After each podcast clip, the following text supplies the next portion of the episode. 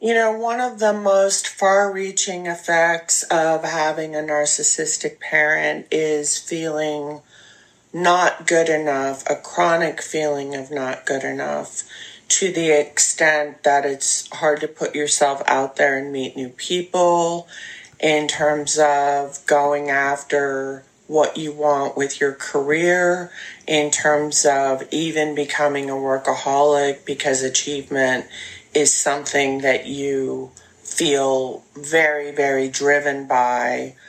And it's due to this chronic feeling of not good enough, you know, perfectionism.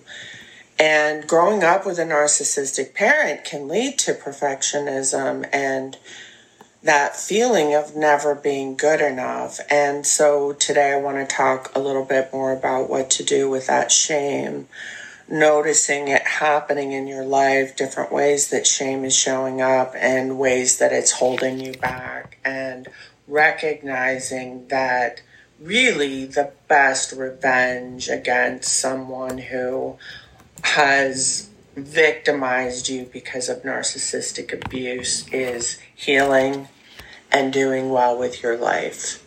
And if you're out here living your best life, and if you're out here making things happen for yourself and you're doing really well, to me, that's the best revenge because maybe you didn't realize just how amazing you are because you were constantly being told that you weren't good enough.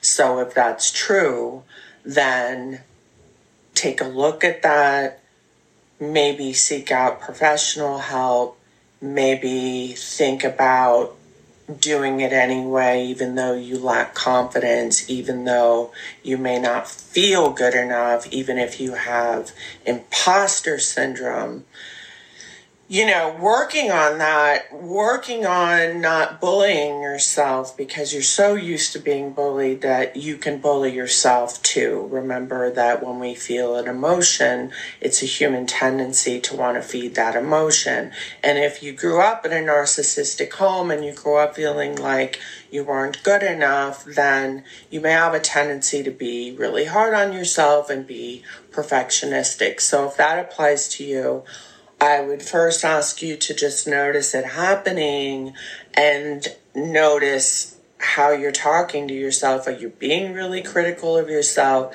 And if so, making that boundary with yourself, refuse to bully yourself. It's time to heal. It's time to treat yourself with that love and compassion and being your own biggest fan.